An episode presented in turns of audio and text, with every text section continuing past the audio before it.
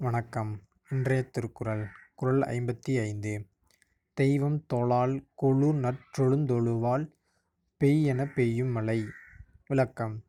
கணவன் வாக்கினை கடவுள் வாக்கினை விட மேலானதாக கருதி அவனையே தொழுதிடும் மனைவி பெய் என ஆணையிட்டவுடன் அஞ்சி நடுங்கி பெய்கின்ற மலையைப் போல தன்னை அடிமையாக எண்ணிக் ஆவள் அதாவது கணவன் வாக்கு அப்படிங்கிறத ஹஸ்பண்டோட வாக் சொல்ல விட கடவுள் வாக்கு பெருசு இல்லை. அதாவது அப்படி சொல்ல போனால் பார்த்தீங்கன்னா கடவுளோட கணவன் தான் கண் கண்டவனே க கல்லானாலும் கணவன் புல்லானாலும் புருஷன் அடைஞ்சிடாங்கல்ல அந்த மாதிரி கணவன் வாக்கை விட கடவுள் வாக்கு வந்து பெருசு இல்லை. அப்படி இன்னும் அப்போ அப்படி நினைக்கிற பெண்கள் பார்த்திங்கன்னா மலையை பெய் அப்படின்னு சொன்னால் அந்த மலை கூட பயந்து கொண்டு உடனே மலையை பொழியுமா?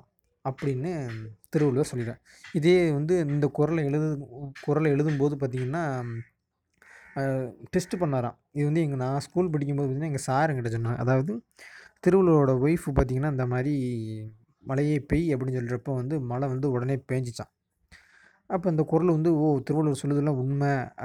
ஏற்றுக்கொள்ளக்கூடியது தான் அப்படின்னு சொல்லுவாங்க அந்த கதை. அது எங்கள் தமிழ் வாத்தியார் என்கிட்ட சொன்னது. அது எந்தளவுக்கு உண்மைன்னு நமக்கு தெரியல. இந்த காலத்தில் அப்படி உண்மையான்னு தெரில சரி நன்றி.